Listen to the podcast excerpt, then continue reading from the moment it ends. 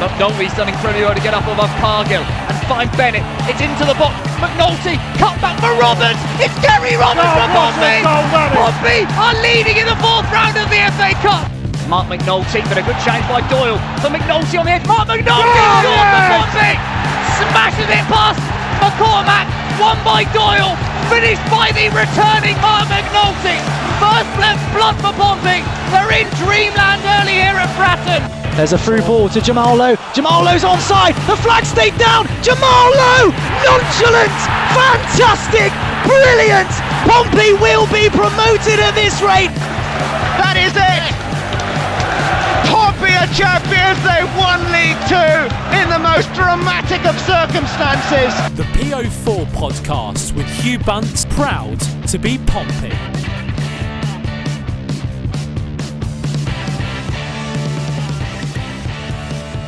Hi, Pompey fans, and welcome to the Go Forecast episode 44. Well, there hasn't been a game since we last recorded, but there's been plenty to talk about with the upcoming games against Burton and before that Norwich. Joining me on the show this week is Pompey News Now uh, writer Sam Macy. Uh, Sam's also done a lot of work for Bristol Live, uh, BT Sport, and Aldershot uh, Football Club. So it's great to have Sam on the podcast. Uh, we're just going to go into the chat with Sam in a second, but first of all, I just wanted to just let you guys know if you're still looking for tickets for the Scummer game, uh, to head over to the Pompey News Now Twitter, so at Pompey News Now if you don't know for some reason.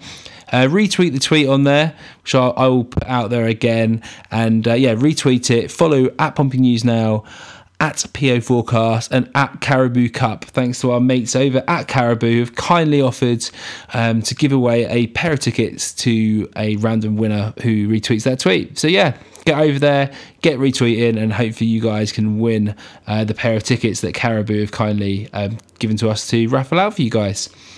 Um, yeah, so the podcast started with um, a little bit of a hiccup with Sam's headphones. So um, I'm just going to do the introduction again now so you guys aren't getting this horrible feedback.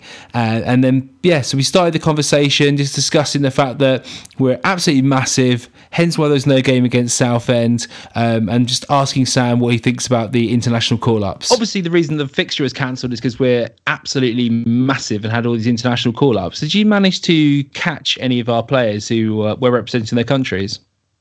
Yeah, so um, obviously I saw that Ross McCrorie captained the under twenty, the Scotland under twenty ones, both games last week. I know they won the game they played as we're recording this yesterday, um, and then obviously I'm not sure how they got on on the, over the weekend, but I know he's obviously performing well for his country and obviously been given the responsibility to be the captain. And then obviously Ronan Curtis last night finally getting his his first start for the Republic of Ireland senior team. Obviously, I think he deserved that based off last season. He's had an all right start to the season, but it's nice to see him getting the recognition from Mick McCarthy and getting a senior call, uh, senior start. Um, by all accounts, he, he had quite a good game from what I what I saw on social media. I didn't obviously watch the game because England were playing last night, and I watched that. Um, but yeah, I think I think he set up the first goal. I think it was his shot which was saved for the first goal, and then obviously they scored the rebound. But uh, it's it's great to see some of our players getting the recognition they deserve on the international stage. Obviously, MacGillivray's been probably one of our best players in his signed from Shrewsbury last summer,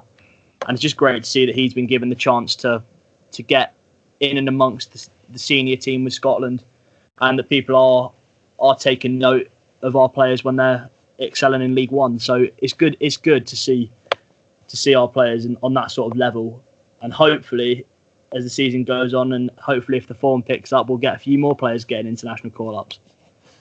Yeah, no, completely. And I see that Ronan Curtis started um, on the attacking wing on the left hand side in that sort of 4 2 3 1 formation, um, which is obviously something that we played all last season. And he's fairly comfortable, isn't he, playing in that position? So. No, decent. And then I saw Ross McCrorie also got the the winning assist the other day against Croatia. Yeah. Um, and he was absolutely applauded for that. I saw a lot of Scotland fans joking around because obviously I think Craig MacGillivray was an unused sub in the 4 0 loss Yeah. um, they had, and they were saying why doesn't uh, why don't these lads play instead of the the senior lads? Um, and you know people will really want Ross, don't they, to go on and crack it into that Scotland national team?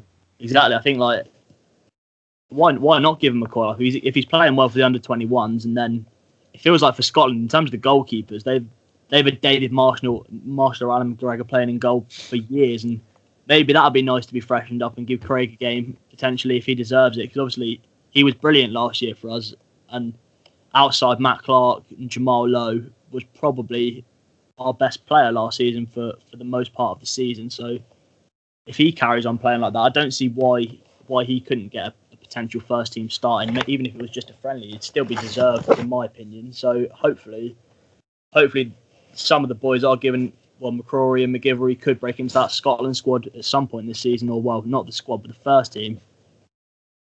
Yeah, no, I, I, believe so, and I don't think losing four 0 is going to damage uh, MacGillivray's chances, is it, of getting a start for exactly. Scotland as well? And um, yeah, I don't see why Ross can't at some point, you know, press on with Pompey and a bit like Ben Thompson in a way, but for his club, build a bit more of a, a reputation of starting, you know, most games, which I think he should be, and then you know take that to the international level. Yeah, definitely, definitely, because I think as as obviously we've not had the best start to the season, I think he is one of the first names on the team sheet at the moment as well. I think him and Kenny obviously wants to get him into the side. With we've seen that obviously before the international break, we're getting Tom Naylor in centre half so that he can play Ross in that midfield with Ben Close. So hopefully he gets a run of games together and he'll be able to show show the form which he showed the same form he showed on the international stage for us and get some assists, some winning assists for us in the next few weeks. No, definitely. Uh, just a quick one. Moving on from the level of obviously this is why the game was cancelled, but what are your feelings on the postponement? Do you think it's going to help the team going forward into these next sort of long run of games, or do you feel that could hamper the team? I think there's two ways to look at it. In you could look at it as a positive. Obviously, you get you resting the, the players, you're giving them a two week break, and obviously we have three international call ups, and the rest of the squad have had a lot of time to sort of put their feet up and just have another two weeks on the training ground, so Kenny can sort of implement the system and give the chance the players a chance to gel on the training ground and maybe replicate some of the form which they're showing in training onto the onto sort of like Saturday's game, or well, well, be Tuesday's game in the league, and obviously Saturday in the the Checkatrade or leasing dot com trade or whatever it's called now. But then yeah, it could be it could be a negative in in the fact that there's a lot more pressure. Like obviously the last game we played was Blackpool, and we did, by all accounts we didn't play too badly in that, but it's another week where we've not got a win, and sort of like it's almost like it's almost like D Day on that on that Tuesday because it's like where's the next win going to come from, and there's still a lot of pressure on Kenny because it's been so long since we've won. So it's two ways to look at it, but in my personal opinion, I think it's positive because we've had two weeks two weeks to gel gel together as a team, and probably Ronan Curtis, Ross McCrorie, and MacGillivray, they're all sort of like nailed on starters, and they know their sort of role within the team. But then some of the other positions. So like the cent, the two centre halves, finding the best sort of combination has given us another two weeks, and Kenny another two weeks to sort of get his bearings and pick pick his strongest team, and hopefully we'll see an improvement when when it comes to Burton on Tuesday. Yeah, let's hope so. And I think also it's worth noting then with all these little injuries going on, you know, Marcus Harness, for instance, James Bolton just getting back to being fit. Mm. Maybe time's on our side, really, isn't it? Waiting a little bit before throwing ourselves back into the cauldron that could be of a must win, really, in the league.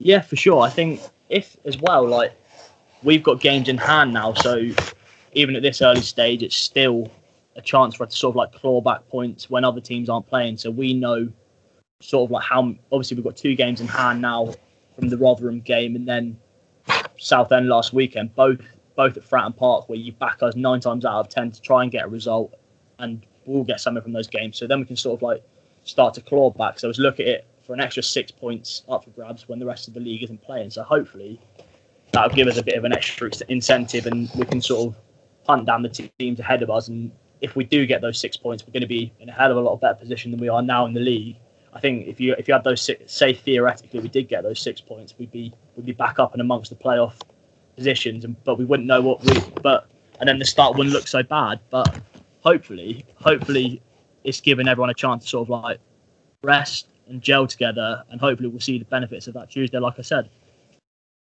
Yeah, definitely. And I think that, do you know what we'll do actually? We'll go into this sort of rolls into a little bit of the question that we put out there earlier on and um, into what the listeners and everyone contrib- contributed. And it talks about how the how Kenny's going to approach this sort of run of games.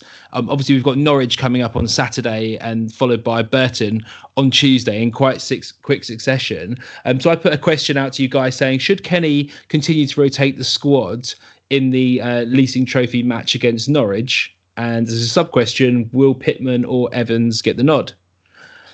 So there's been a, such a variety of opinions on this topic, and I think that it's fair to say that we'll only know really maybe after the game which one was the correct answer. But uh, Luke Ellis kindly um, messaged in, so thanks, Luke, always you know regular listener, friend of the show. He said he played the first team at QPR, then said they were knackered for Blackpool away three days later. With that being the case, he has to play the reserves in the cup uh, against the under 21s as we've got three big games in a week to come up after that.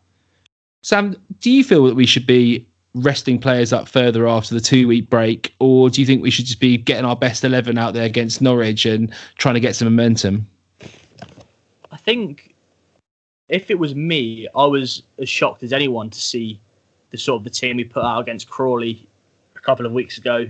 Uh, I think it's, it's it's all well and good trying to get momentum. I think the logic behind that was maybe try and beat a Crawley reserve team, and then obviously this weekend beating beating Norwich under twenty one team. And if we say we beat them three or four nil, there's some momentum for the first team. So I do see the logic in playing the first team, just to sort of try and get get a result to give like re reinstill the confidence into the into the first team. But having said that, you do run the risk of injuries and and obviously things uh, run the risk of injuries. But if it was me, I personally, I personally dabble in a few things. So maybe give Tom Naylor another game at centre half, or or maybe test out another centre half com- combination. Maybe Burgess and Raggett. We've not seen that combination yet. I don't know if Raggett can play on Saturday, but I think uh, there's there's no right answer in my eyes. I think if Kenny if Kenny wanted to play a, a fully a fully fit strong eleven for Saturday, I think I wouldn't be too upset with that.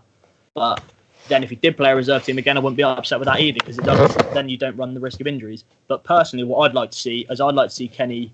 I'd like to see him give Gareth Evans and Pitman a game just to sort of draw a line under this whole sort of thing, and and let them and sort of try and rebuild a relationship because they they're both going to be big squad players for the whole season, and hopefully if if you get them happy again, you're going to see the best of them for the rest of the season. So for me, there's there's no right or wrong answer in this situation, but I, I do see both sides of it. That's interesting, isn't it? Because I think you want to get a mix in this competition of playing some young players and continuing their development. Um, as well as sort of, you know, not just throwing out a youth side so that you've got players who are maybe on the fringe, mate, of the team, uh, given an opportunity to show themselves and show what they can do. A bit like Burgess last season when he um, you know, was out the team, and you know Jack Whatmough gets injured, and Burgess plays, you know, really well in the Checkatrade Trophy, and then sort of earns himself back into the team. Really, exactly, exactly. And then you could almost look at it as well for an opportunity to sort of ease players back into full fitness. So obviously Ryan Williams, we've not seen him play yet this season, and I think obviously Raggett needs a bit more game time. Like I said, I don't know if he's able to play. And then James Bolton as well is not going to do any do any harm getting giving him another full 90 in the tank. So hopefully we'll see some more of the players coming back from injury in that side, and then maybe give the fringe players a chance to show Kenny what they can do. But then, interest, interestingly enough, say he doesn't start Pitman and then he brings Pitman on again. What sort of what sort of message is that going to send Pitman? Is that going to obviously he wasn't happy about coming off the bench against Crawley, but would that be the worst thing in the world Probably not, because if he does play well and come off the bench, that'll give him a chance to sort of show the manager what he's about again. Obviously, we know what Brett Pitman can do, but if he comes on and scores goals, there's going to get to a stage where he can't not play Brett Pitman. That's it, isn't it? I think we've discussed this, but I feel it's.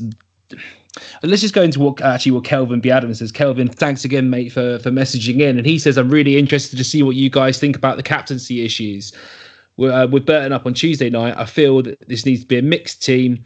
Hopefully, more minutes of Bolton and possibly Williams. So let's start off with um, the first question that he's put into us, which is interested to see what you guys think about the captaincy issues. You saying really that I suppose Kenny could try and not draw a line, but you know get some closure on this by just starting both of them and you know, trying to show that there isn't an issue in the dressing room. Definitely, I think they're t- they're two of our most senior players in that dressing room. Like if you look at the contribution which they've both given over the last couple of seasons, like Pitman in the first season he was here got 25 goals, and then last season he got 13. He played any position he was sort of asked to, and I think he he's been excellent under Jackett. Admittedly, he's been in and out of the team. He was in and out of the team last season, and then obviously Evans.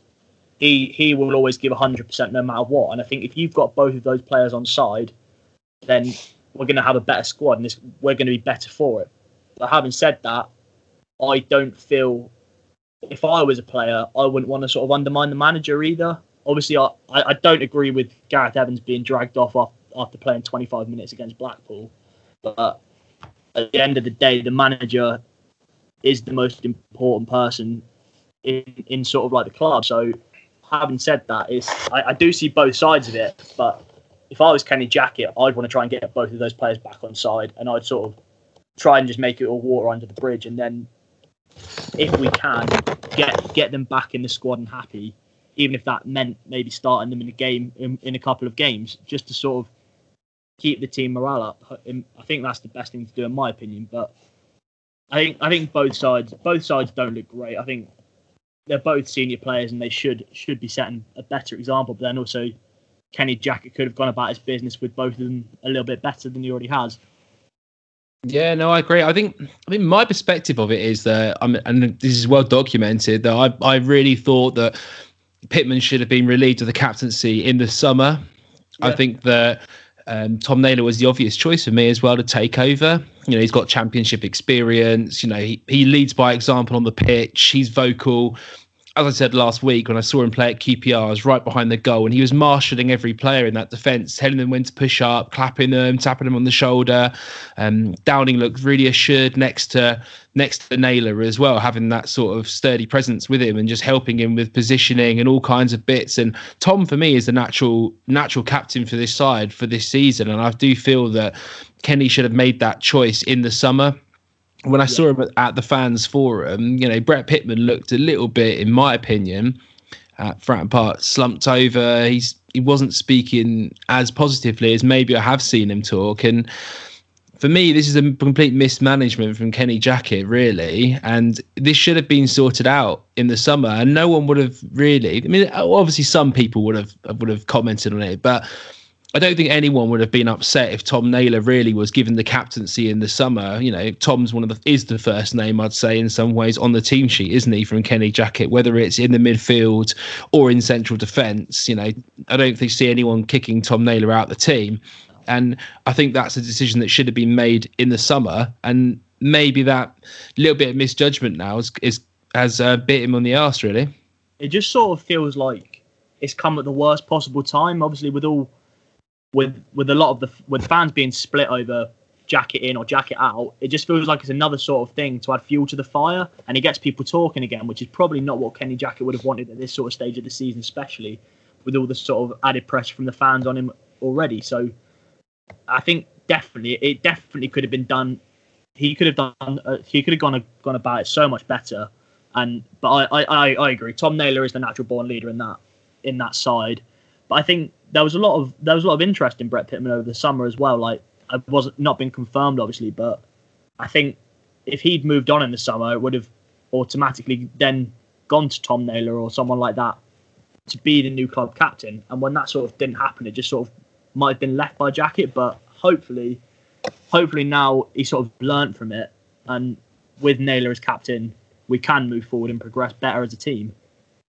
Yeah. Do you think the the do you think that Gareth Evans being stripped of the vice captaincy was a necessary thing in this situation. I don't think I think you can probably have two vice captains on the side, and you know I'm a big fan of Lee Brown's, and I think he's you know again he's he's a leader on the pitch as well, isn't he? I've seen him um, at the end of the Accy Stanley game. Was it Accy Stanley or Peterborough? I think yeah, at the end of the Accy Stanley game, you know, picking the players up and let's go for the let's go for the playoffs now. This is who we've got. um, no, it was the Peterborough game, you know, when we lost at home. Yeah. And he's going round some of the players, you know, collapse to the floor, whatever, you know, due to the, the automatic promotion, um, well, not getting it. And, you know, t- he's there picking people up and talking to them. And obviously, he's great in the dressing room. I don't think there's any need necessarily to take Gareth Evans off that senior role. Not that it makes that much difference, really, does it? Uh, let's be honest. But I think it's just sort of creating friction, maybe, where there Yeah. wasn't any necessary to do that. Well, no matter what, I don't think it's up for much debate that the four most senior players in that dressing room are Lee Brown, Tom Naylor, Gareth Evans, and Brett Pitman. I think that's that was that's evident from from wherever they are. Obviously, they all they all seem like big personalities. Just on Lee Brown, anyway. Like obviously doing work with Bristol Live last season and covering Bristol Rovers. No one's got a bad word to say about Lee Brown, and he he they love him. They love him down in Bristol, and he again like he's another natural born leader. And they sort of struggled initially to find a captain once Lee Brown had left. So Lee Brown was he was a massive sort of like presence in that dressing room from sort of what I've gauged, and they really struggled because they were sort of like throwing the captaincy round in the first half of last season, and they couldn't find a leader on the pitch once Lee Brown had left. So again, like it's a very it's a very good decision to make Lee Brown vice captain, but you you then could have made him joint vice captain with Gareth Evans because he's shown as well a lot of times over the last couple of seasons, like the first half of last season when he played so well in that number ten role, he led he led by example on the pitch when we when we were pretty much unbeatable. So hopefully, hopefully he can get Gareth Evans back on side, and we can just move forward from this whole saga. Yeah, I hope so. And I, I think they are good choices that he's made. Um, just the wrong time, really, isn't it? I think, and that's that's sort of been the. I think that's where a lot of the criticisms come from. Actually, not really that people are upset about the choices for captain and vice captain, just that it's just all the wrong timing and everything. I suppose is a little bit emotional at the moment, isn't it? Yeah, exactly. Um, yeah, so it's gone to the second point of his uh, question. Um, so he says, with Burton up on Tuesday, I feel we need to be a mixed team. Hopefully, more minutes of Bolton and possibly Williams. So I think he pretty much agrees with you there. Yeah, yeah. They they we both we're, we're still yet to see what they can do. Like I remember when Ryan Williams came to Fratton Park a couple of years ago when we played Rotherham on Sky. I'm pretty sure we lost two 0 and I think John Taylor might might have scored. I, I, might have been one 0 or two 0 but I know John Taylor scored and Ryan Williams looked excellent. Then I think he's got. We've spoken a lot about. Obviously, you guys spoken a lot on the podcast in the last few weeks about our delivery, and that's something which Ryan Williams has has to his game. And hopefully, if we get him into the side, we'll see a lot more creativity from the flanks. And then with James Bolton, obviously right back this year, has been quite quite a tough position. Obviously, Anton Walkes did, probably didn't start the season too great, and then obviously we we put Christian Burgess there. It'd be nice to see Bolton get a run of games and show us what he can do. So yeah, I, I agree completely. It'd be good to see what those guys can do and give them a run out on hopefully on Saturday if they're both fully fit. Yeah, no, no, completely. I'm, I'm, I'm, I'm hoping that uh, that we see a bit of a mixed team, um, and that you know players cement their positions like like Bolton because at the end of the day he came in to directly replace Nathan Thompson and that's Yeah, a big exactly. that's a big hole isn't it left in the side um so if we can get him I'm guessing the natural balance of the team looks a lot better especially with Haunstrup playing pretty well at left back Then you've got natural fullbacks playing as opposed to a centre back converted to a right back. Yeah, and obviously no diss on Burgess. He's been he's been good filling in that role, isn't he? Um, Yeah. mu- much better than I thought he'd be. No, exactly. When when that first team sheet came out at QPR, I remember just looking at it and being like, "He's he's Kenny's lost his mind here." Burgess at Burgess at fullback is just it just looked bizarre, didn't it? It looked bizarre on the pitch as well. Were you at the Yeah. QPR game? No, no, I, I wasn't. I wasn't at the QPR game. Yeah, yeah, I was there. It looked it looked odd from the stands, but Yeah, he actually I thought he did very well. Um, in, in a sort of more defensive role, but again, it, it fills the stopgap, doesn't it? When Walkes, as I think Freddie was saying on the, on the podcast the other week, was just losing too many one-on-one battles, basically, and the defense itself has been losing um, too many one-on-one battles. So even though statistically we're not actually in possession, we we're very careful and we don't We don't give a lot away. Um, we press up very high up the pitch um, and win the ball back fairly well up the pitch compared to last season where we sunk very deep where we didn't have the ball and ended up, you know, struggling to get out of our own half and struggling to score because of that. Then, if we're under the cosh, um, whilst this season we've actually been much better at that with a much more mobile attacking force. You know, Marcus Harness, um, John Marquis again, much more mobile up front but we just need to be able to win those one-on-one defensive battles, and I think we'll be all right. Yeah, for sure. That's it. Marquis, that's something which he's really added up front. The work rate and pressing those defenders has been evident, evident to see. Like it might not have, might not have been given the service he particularly wants, but no one, no one can say that he hasn't given 100 percent every minute he's been on the pitch since he signed for us. That, that's that's just one of the characteristics of his game. He just works very, very hard and presses defenders, and that's that's what you want from a striker, really. And then that encourages the wide players to do it as well, what like we've seen with Harness and Curtis pressing as well. And then if they continue to do that, we're going to get a lot more chances in the final third just from pressing. Yeah, completely. And we saw that against it was against Blackpool where Marquis charged down Curtis Tilt basically, didn't he? And, and won the ball back and uh, it led to a goal from from Marcus Harness. So um, that's the eye test in in place there, isn't it? Evidence number one. Um, moving on, I'm talking about fringe players getting a chance, and uh, Jake Mayers said, "I'll be tempted to give Hawkins a run out if he's fit. Need to get minutes under his belt." Ollie Hawkins is sort of the the man out at the moment, isn't he? He's the odd, odd one out as such. Do you want to see Hawkins being given some minutes, or would you look, let's see Harrison start up front, or what would you like to do? Well, Ellis Harrison, I was at the Birmingham game earlier on the season. And he was excellent up front. He he, obviously it was against second string Birmingham team, but he looked really really good, and it's been a bit of a shame that we've not really been able to see him hit hit the heights which we sort of which I I personally thought it was an excellent signing when we got him. But I I would like to see him. But then Ollie Hawkins, I don't have a bad word to say about him to be honest with you, because since he came in from Dagenham, he's he's done whatever the manager's asked for him. He's he's played up front, he's played at centre half, and you've got I think we sort of I think Kenny owes it to him almost to to give him give him another chance because he deserves it. I think for me, he's just he was he's always been a bit of a scapegoat no matter where he's been it's all like obviously the Jackett hoofball up to up to Hawkins was a feature of our play last season, but he he he's yeah he's he's he's I really like Hawkins, and I I think I think we almost owe it to him to give him give him another chance, and even if it is just in the check trade but yeah, I think it, would be good to see to see Marquis and Marquis get a rest because obviously he's played quite a bit of football and he's it's evident that he's going to be the main man this season. But it would just be nice to see Harrison or Hawkins given a chance to show us what, what they can both do. And would you want to keep the formation the same as it is? Are you a fan of the four-three-three? So it would be Hawkins or Harrison up front in the position as a straight swap from um, from John Marquis, or do you want to mix it up and, and try something different? Well, at the beginning of the season, I, I wanted us to play four-four-two, but like Freddie said last week, I think we get overrun in midfield, and we, we I, would like to see us hopefully have that three in midfield with McCrorie, Close, and Naylor, and then obviously Andy Cannon's been really good so far this season. So I think I think I'd stick with a four-three-three, but I wouldn't be opposed to seeing potentially go two up front against sort of against Norwich just to see how it goes, and then obviously you can maybe interchange the formation. Say you play Gareth Evans starting on the right, you then could move him centrally if you wanted to go into a 4-3-3 again and move Ellis Harrison out on out onto the right, which is something we've seen quite a lot this season.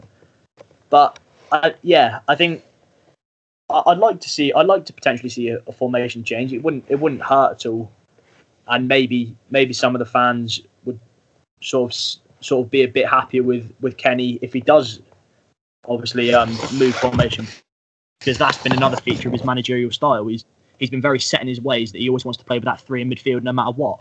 And I yeah, yeah I, I'd, I'd like to see a four four two, but I, I don't think he'll go for it. I think he will stick with the same formation. So hopefully, no matter what he does, I'll back it. But it would be nice to see things mixed up. Yeah, yeah, I think it'd be nice to see things mixed up. I mean, I'm I'm a fan of playing the personally playing the four three three formation. I think with the high press will work really well if we can just sort out um, a steady defence. I think that in especially in League One, if you can get on top of teams and not give them much time on the ball at the back, press them, um, teams who have a lot less ability and class than us on the ball are going to struggle against you know talented, you know quick players up up top. So if we can just sort out those one-on-one battles at the back, I think it's a it's a formation that will bear fruit at the end of the day.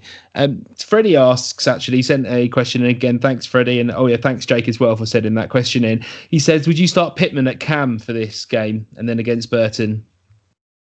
Following on from the, the previous question, it depends on what formation we play. I think if you're going to start. If you're going to start in a 4 2 3 1 or a 4 3 3, then yeah, I, I think the obvious choice to play in that position is Pitman, especially if we're rotating the team. Because he showed what he could do when he came on against Crawley. So I think I think he sort of almost deserves to be given the chance to play in that position. And then it's just your, and then it's just whether you want Hawkins, Harrison, or Marquis to start up front. But personally, I wouldn't, I wouldn't start him against Burton. I would start him against Norwich. Though. I think Pitman off the bench is something a bit different. I'd, I'd like to see Cannon, Cannon potentially keep his place, or maybe even move Tom Naylor back into midfield, and then see Close or McCrorie go further forward depending on what Kenny wants to do with Burgess if he's going to keep him at right back or at centre half. But I would, I'd personally start him for Norwich, but not Burton. Yeah, I think uh, I think I'm in the same same sort of you know ballpark as you here. I what it is for me is that I just I think Brett Pitman's a you know a great player for us, and I think that he's got obviously got a lot of talent, maybe one of the best natural scorers we have in the team. But at the same time, I just I'm not feeling us as a team playing that that sort of number ten role, and I don't feel that I want Brett Pitman playing up front in a sort of a nine role. I don't think, especially on his own, I don't think he's got the legs to play it. So it's a bit difficult fitting him in the team, isn't it? Unless you build the team around him playing in that centre attacking midfield role. So for me, I think he's a great player to bring off the bench at the moment earlier in games though kenny not not 90th minute substitutions coventry yeah. or whatever. But you know if you if you feel that at half time it's not working or 60 minutes in or something like that more realistically then i think he's a great player to have at our disposal. That's it. If you if you've got someone like cannon who he's dynamic and he he likes to get on the ball and he he's someone who gives 100% if he gives 100% for 65 minutes or 70 minutes then you can bring pitman on to potentially nick a goal as we're pushing further forward. I think that that in, that makes a lot of sense to me, especially if you because he does that offer someone completely different to anyone we've got in the team. We've not got anyone like Brett Pitman, and as good as Marquis is, and he's obviously he is a natural goal scorer. I think Brett Pitman offers a different sort of type of a different type of goal scorer because any anywhere within 25 yards, you bet you back Brett Pitman to hit the target nine times out of ten. So hopefully that that Kenny Kenny sort of learned from the mistakes he's made in the last few weeks, and he will utilise Brett Pitman a lot more. Yeah, and it'll be really, really interesting, and I'm sure we'll analyse it afterwards to see on the next episode what you know what choices Kenny Jackett makes and how they how they bear fruit. Um, just go on to the next question here. We've got loads in, so thanks again, guys. Um, Sharon jokes. I like your comment. He just says probably have our goalkeeper as a defender. She's obviously got a lot of faith in, in Kenny Jackett there. um, Sam uh, Leon's cheers for messaging in both you guys. He also says get Hawkins out there if he's ready. So I'll, I'll be honest, I've not had many comment, comments about Ollie Hawkins, and then we talk about squad rotation and people are thinking about using him. So you know, I think he, as you said before, he comes under a bit of unfair criticism a lot of the time. So it's quite nice to see a few people giving him a shout out. And um, Greg says, uh, "Cheers again, Greg. Pompey News now. Rotating the squad is tricky. How um, can we get a set team when it seems like every other match is a cup game at the moment?" Um, Greg wants to go with the starting eleven and and just play it for Saturday and then play it on Tuesday. So again, obviously, there's a little bit of a a risk of injury by playing everyone. Can you imagine if Marquis and um, Naylor get like uh, injured against Norwich, and then the amount of criticism that Kenny Jackett would get afterwards. It's almost like a lose lose in that situation because we play a reserve team, we lose. He comes under criticism. We play a first eleven. He comes under criticism because we could get injuries. I think, yeah, I think I, I completely get what Greg's saying because he's played it. uh, We, we've not lost a cup game this yet this season. We, we've we've won every every game, and that's with our first team. We've beaten some decent teams with that with that first team. Like if you if you go off our cup form, it's been it's been a flawless season so far. But obviously, potentially fatigue and tiredness does come into the equation if you've got a Saturday Tuesday game. But after two weeks, I completely get what Greg's saying because we've not played for two weeks. It's going to be fresh legs, and people are going to want to want to get back out there playing. So yeah, why not play a first eleven if if if it's fully fit and available? It's sort of like I said earlier, and I see the benefits of both sides, both sides, and I'd be happy with whatever Kenny chooses to do. Yeah. No, I can see it completely from both sides as well, which is what makes it such an interesting choice because we all know it's going to be closely scrutinised, isn't it? Whatever decision he makes, really. Um, Dave Lauren messaged in. Cheers, Dave. He said, apart from the international call ups, they've had two weeks off. So I'd go with the strongest squad available, even if he subs off a couple of key players second half. That could be a good point, isn't he? He could. We may- maybe we, we score a goal or two, hopefully, uh, against Norwich um, under 21s. And then, actually, just quickly on that, I noticed the fixtures list it as under 21, Sam. Yeah. Yeah. But um, the guy I will speak to about uh, a bit in a bit for Norwich, he says that they've got an under 23 squad and it's the under 23s. Do you know which one it is? I have no idea. I, I think, to be honest with you, I, I think the competition's a bit of a mess anyway, and I don't think many people know which one it is. I think I thought it was the under 21s personally because I think one of my one of my friends from university is a Tottenham fan, and he said it was their under 21s when we played them last season. So I- okay. So, yeah, because under 23s to me sort of, sort of like insinuates that it would be sort of a bit more senior players, senior sort of youth players playing through, and I don't think it would be. I think you're allowed what's it one one player over over 23 or 21. Again, it's it's yeah. no one knows, do they? No, it doesn't matter which one. I just I just wondered because I noticed on the fixtures. But if you go to Norwich's website as well, the team's website, it doesn't. They've only got an under 23s team, so I don't know. It's just it's just interesting. Um, sorry, Dave, I completely interrupted your question, mate. Um, so he said that even if he subs a couple of key uh, key players second half, that could be a good strategy, couldn't it, Sam? He could play some players, you know, secure maybe a couple of goal leads, and then hopefully they won't do in England and concede a couple in the second half once he rests his um, senior players. Yeah, exactly. I think if there was going to be a game in this competition where you where you wouldn't think there'd be too many injuries, obviously bar like freak freak injuries where where players go down untouched, you don't really see many many sort of like feisty affairs in youth football. I think that's something which which I think you can maybe factor in as well. I don't think I don't think players like sort of like youth players are going to go in 100 miles an hour on on players like John Marquis and and sort of Ronan Curtis, players who you wouldn't want to get injured. I don't think Curtis will play anyway, obviously being away with Ireland this week. But I, I, I think I think yeah, it's it's it's, it's an interesting one, isn't it? It's it's really got me thinking. It's it's tricky whether to sort of say say go. There's no right or wrong answer in, in this, in my opinion. I think if you want to get momentum, then then then go for your strongest team. But you do run the risk of injuries. But it's an interesting one. I think it depends how seriously he wants to take this competition as well. Like obviously we won it last year, and I don't know if he wants to retain it or what the motivations this year. Oh, let, let's hope not, Sam. Uh, it's, it's just it's just going to add. It's just we're going to get even further behind if we do progress again. It was sort of like no one really cared about the Checkatrade last year till we were at Wembley. No, that's completely right. I would say. Um, yeah, that's that's that is spot on. And now everyone's won it. Went there last year as well. I think any sort of fun factor that was right at the end for a lot of fans is it's got to be people got to be over it, right? Yeah, for sure. I think the novelty's wore off a little bit now.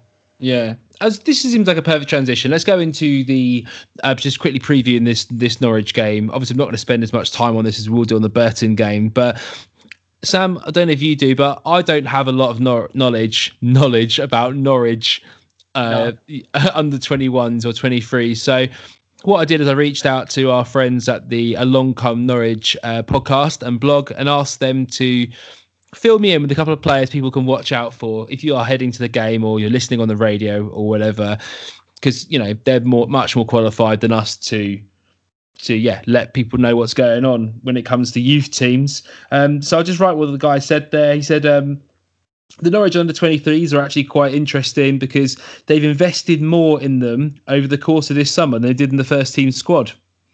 Um, they got Adam Idaher, He's a big standout. If I got his name right, he's a centre forward. He plays for the Republic of Ireland on the 21, so he'll be. Um, he's quite a regular for the team, so he'll be acquainted with Ronan Curtis as such.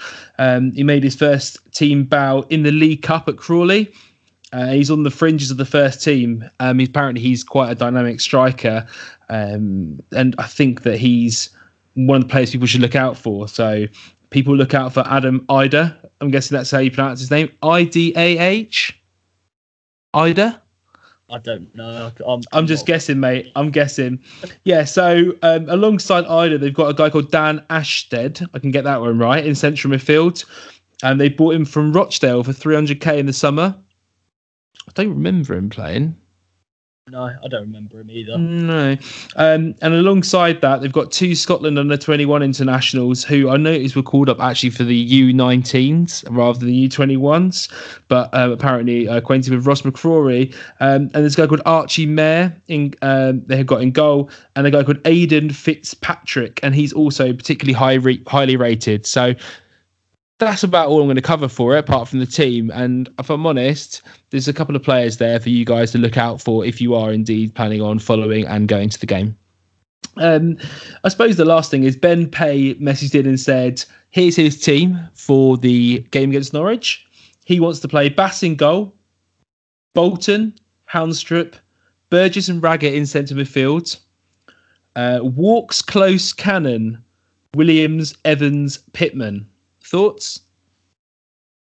It's an interesting one, that's for sure. Um, Anton Walkes in central midfield. I think by by trade, I think he's a, he's a central midfielder, so that that'll be quite an interesting one to see. Give him a chance to sort of show what he, what he can do. Because obviously, when he did come in on loan from Tottenham initially, he was he was probably one of our best players in that central midfield role. So yeah, I can see the thinking behind that.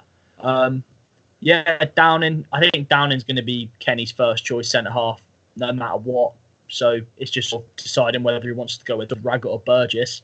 Uh, then, yeah, I think Bass. Obviously, I think Bass will start as well because obviously MacGillivray's been away this this week with Scotland. And then it's just whether again, if you want to go, like we said earlier on, Williams and Bolton, that'd be great to see those guys playing. Um, but yeah, Pitman and Evans as well. Again, I can see the logic behind it purely because he wants to sort of maybe try and show them that he they both are part of his plans. So yeah, I wouldn't be I wouldn't be against that side starting at all. I think for me, yeah, I can see it happening, but it's just whether you want to go full strength or play a rotated team like that. Yeah, yeah, completely. No, it's food for thought. And cheers, Ben. I appreciate you taking the time to build the team and send it in, mate. Should we move on to the Burton game? a bit more interesting, isn't it? Yeah. Um, this is a massive game. I keep saying it, but this is a massive game for Kenny Jackett and Pompey because we need to start winning soon. We can't be dropping any more points behind behind the leaders really because it will be a difficult thing to catch up if we don't get some wins soon. Um, Burton Albion good team, good manager, started well so far season. So just a little bit of a rundown. Uh, they're 10th in the league with 10 points from six games. So they've won three, drawn one, lost two. But if they win against us on Tuesday, they'll only be two points off the top of Wycombe. Um, they lost 1 0 to Ipswich this season, but they did have Stephen Quinn sent off in that game. So it was a pretty close match against Ipswich, who are right up there as well. And the only other loss came to Rotherham, uh, 1 uh, 0 again, um, obviously just relegated from the Championship. So not an easy game. They beat Gillingham, Oxford, and most recently 2 0 against Bristol Rovers. Uh, and they drew 0 0 in a defensive sort of stalemate against Shrewsbury. And I think Pompey fans can all you know relate to that because that's nearly what happened to us wasn't it, on the first day of the season if it wasn't for that absolute screamer. They've got some positive news as well. A player that Pompey fans probably will know, Liam Boyce, their striker, um, Northern Ireland international. Woo! Um, yeah, he's apparently going to be fit for the Pompey game. He's a possibility for Saturday for their game before us, but yeah, he's going to be fit, which is a massive boost for for them in particular. Um, they've got some other injury worries. Um, I've said that Nathan uh, Broadhead um, might be out injured, and he plays in the three up front for Burton, and he, he's I think he's got two goals this season. And Buxton at the back again, he's got some issues, some some pain management through his ribs. Maybe back for the game or not, but if he's not, that is a big loss for them because the 34 year old's been pretty decent at the back. You know, he's only 5'11, but he's I think he's won the most aerial battles out of any player in the Burton squad. So he'll be a big miss if they do have him out. Um, you know, Burton style of play. Nigel Clough, we know he likes to play. Everyone who went to Burton away would know he likes to play a possession style of football, and Burton tend to play that in the opposition's half if possible. Retain possession in the opposition's half, push forward, move the ball. Um, they've got only got 51.6% possession over the season so far, which actually shocked me. I thought they would have done a bit better, but when you look at the teams they've played against, they've all been you know fairly fairly top teams actually I would say and fairly decent sides. They haven't played any stinking teams yet. Um, and what Burton will do to us, mate, is they're going to really try and get the ball wide and, and put balls into the box when it, when it's the right time. Did you go to the? Did you see the Burton game last season when yeah. you know the likes of Boyce and Akins up front, etc. They they're really good at getting on the on the front foot, aren't they? And, and you know burying some of these chances. Exactly. If you remember the Liam Boyce goal, which he actually scored against us last season, it was it was a ball coming in from wide and him heading the heading the ball obviously in. But they're not going to be an easy game at all. They're like you said, they Nigel Clough is a is a very very good manager. They they they've beaten some good teams this year. Like I think Oxford beating Oxford away four two, scoring four goals there's probably been one of their standout results. And we do actually have quite a good record against them. I was having a little look before we started recording. They we, we've got quite a good record against them. We've only lost one of our last six games against them. We're unbeaten in, in our last four against them. So it's hopefully hopefully that, that sets us in good stead um, to potentially get some like sort of like get another win to sort of build some momentum. But yeah, like like you said, we we know we're going to get with Burton. They play some nice football and they are going to be a, a tough test for us. But I think just just in my opinion, just looking at our team, I think once we click, we are gonna we are gonna beat most teams in this division. I think hopefully that'll be Burton. I think with the two weeks to sort of get back to full fitness, work on it, anything we needed to in training, hopefully, touch wood, we are going to get a result there, and we'll we, we'll be able to kickstart our season and, and it's going to be I, have got to say mate i agree and i think it's going to be a, a, high scoring game as well because the only games burton have lost this season is 1-0 when they've been completely shut out or they've drawn when they, you know shrewsbury have part of the bus we say as well burton tend to come out and try and score goals and Pompey have been scoring goals but conceding goals. So it's going to be a pretty entertaining game, I reckon, down at Fratton Park. Both teams to score all over it. All over that, mate. All over that definitely. Um, was there anything else I was going to say on that? Um, Burton are particularly dangerous, apparently, statistically on the counter attack. But you can see that with the likes of Boyce, Akins, etc., playing for them. But they're also particularly vulnerable to counter attacks themselves. Um, I think that's because the fact they try and press very high up the field and try and retain possession in the opposition half. So if you break, uh, the likes of Harness, which obviously they'll know all about because he's just come from them. Um, Curtis, um, Marquis, all these sort of players should have a lot of space in behind if we can play them through. Precisely. If we if we are able to sort of convert, like like do like play them at their own game in a way and, and try and press them, that then it will be a good a good high scoring game. I think the one sort of feature of Kenny Jackett's team last season was obviously built on a solid defence, and it has been since, since he's come into the club. If we can just sort of get that, get that bit of the game right, and maybe if I think that's got to be the goal, try and keep a clean sheet against Burton, and then that's that's going to give the boys at the back a lot of confidence because we are going to score goals no matter where we, no matter who we come up against. That's that's guaranteed. Like if you look at last season, Harness, Harness when he broke into the Burton team, he scored a few goals, and obviously he's shown that he can score goals already this season. Marquis and Curtis between them, they got nearly 40 goals last season between the two of them, and obviously plus Curtis's assists. There's there's goals in this front three. If we if we can tighten up at the back and keep a clean sheet against Burton, that is that is going to sort of be, as the Islanders would say, the first brick in the wall, brick by brick. We're going to um we're to we're to be we're to be better better this season for it, and hopefully we'll start winning games as we improve defensively.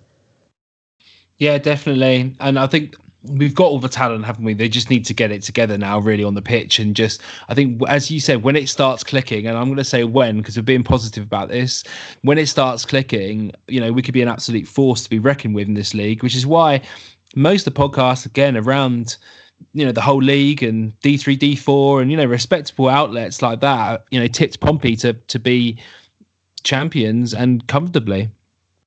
Exactly. I think if, if you look if you look at that front three, I don't think there's a team in League One with a better front three than we have. Like, just like I've obviously I've obviously watched a lot of League One football, like you have, Hugh. We we know how good that front three is, and obviously Downing and Burgess is, are both very very good centre halves. And obviously we've got Jack Whatmough to come back later on this season, and once he's back in that defence, we are going to be better. We are going to be better for it, and hopefully, should once once it clicks, like, I, am like you, I've, we've got to be positive about this because we lost our two best players last season, and we are start we we have got to give the players time to gel. I think everyone sort of expected us to be straight back at it this season, just smashing teams for fun, but it's obviously not started that way. And once it does gel, we are going to start beating teams because we probably have got one of the best squads in League One, especially with the money we've spent as well. Things like I, I'm I'm being positive about it because I do truly believe that we will we will start beating teams and we will claw back claw, start clawing our way back up the table and I have no doubt in my mind that we'll be in and around those automatic play, uh, automatic promotion places come the end of the season. No, and I think I think that's a fair assessment. I think it's just we just need to start getting those those wins. And once we start getting those wins, people can stop being so anxious about, you know, what's going on. Really, to be honest, um, wins solve everything, don't they, Sam? Exactly. It's not. It's not about how you play. It's about the results. I saw. I saw quite a good tweet on Twitter. I saw quite a good tweet earlier on this week. It was saying, if you want, if you, if you want us to play pretty football, then don't don't expect us to um to win many games. Like last season, we were so effective and we so effective and we beat a lot of teams from playing ugly football. Like that's that's the way it is. If you if you cut like people were the same under Paul Cook. They they they wanted us to play the ball around, but the effective the effective method is is to play ugly and bully teams into getting results. And I, for one, don't don't mind that as long as we are picking up points. I think people have to realise that you that it's it's going to take time to sort of play football and gel, and we've just got to grind out these results initially until it does start to click. And if we can grind out these results, it will start to start to click a lot quicker because people are going to be playing with more confidence. And do you think that this season, Kenny Jackett's style of football could be seen as well? If we get these wins, it will evolve into something that's better to watch than last season. For sure, I think if you you've got to look at the players we've brought in, we've we've brought in players who who who who are good technically with the ball. If you look at John Marquis in in comparison to Ollie Hawkins or Brett Pitman, he well, probably not Brett Pitt, but Ollie Hawkins, who played the majority of last season up front. John Marquis is technically a lot better than Ollie Hawkins, but Hawkins was just a brute who could sort of hold the ball up and and bring other players into the game. And John Marquis is someone who's obviously going to allow us to play off him, and we're going to be able to play the ball on the floor a lot more.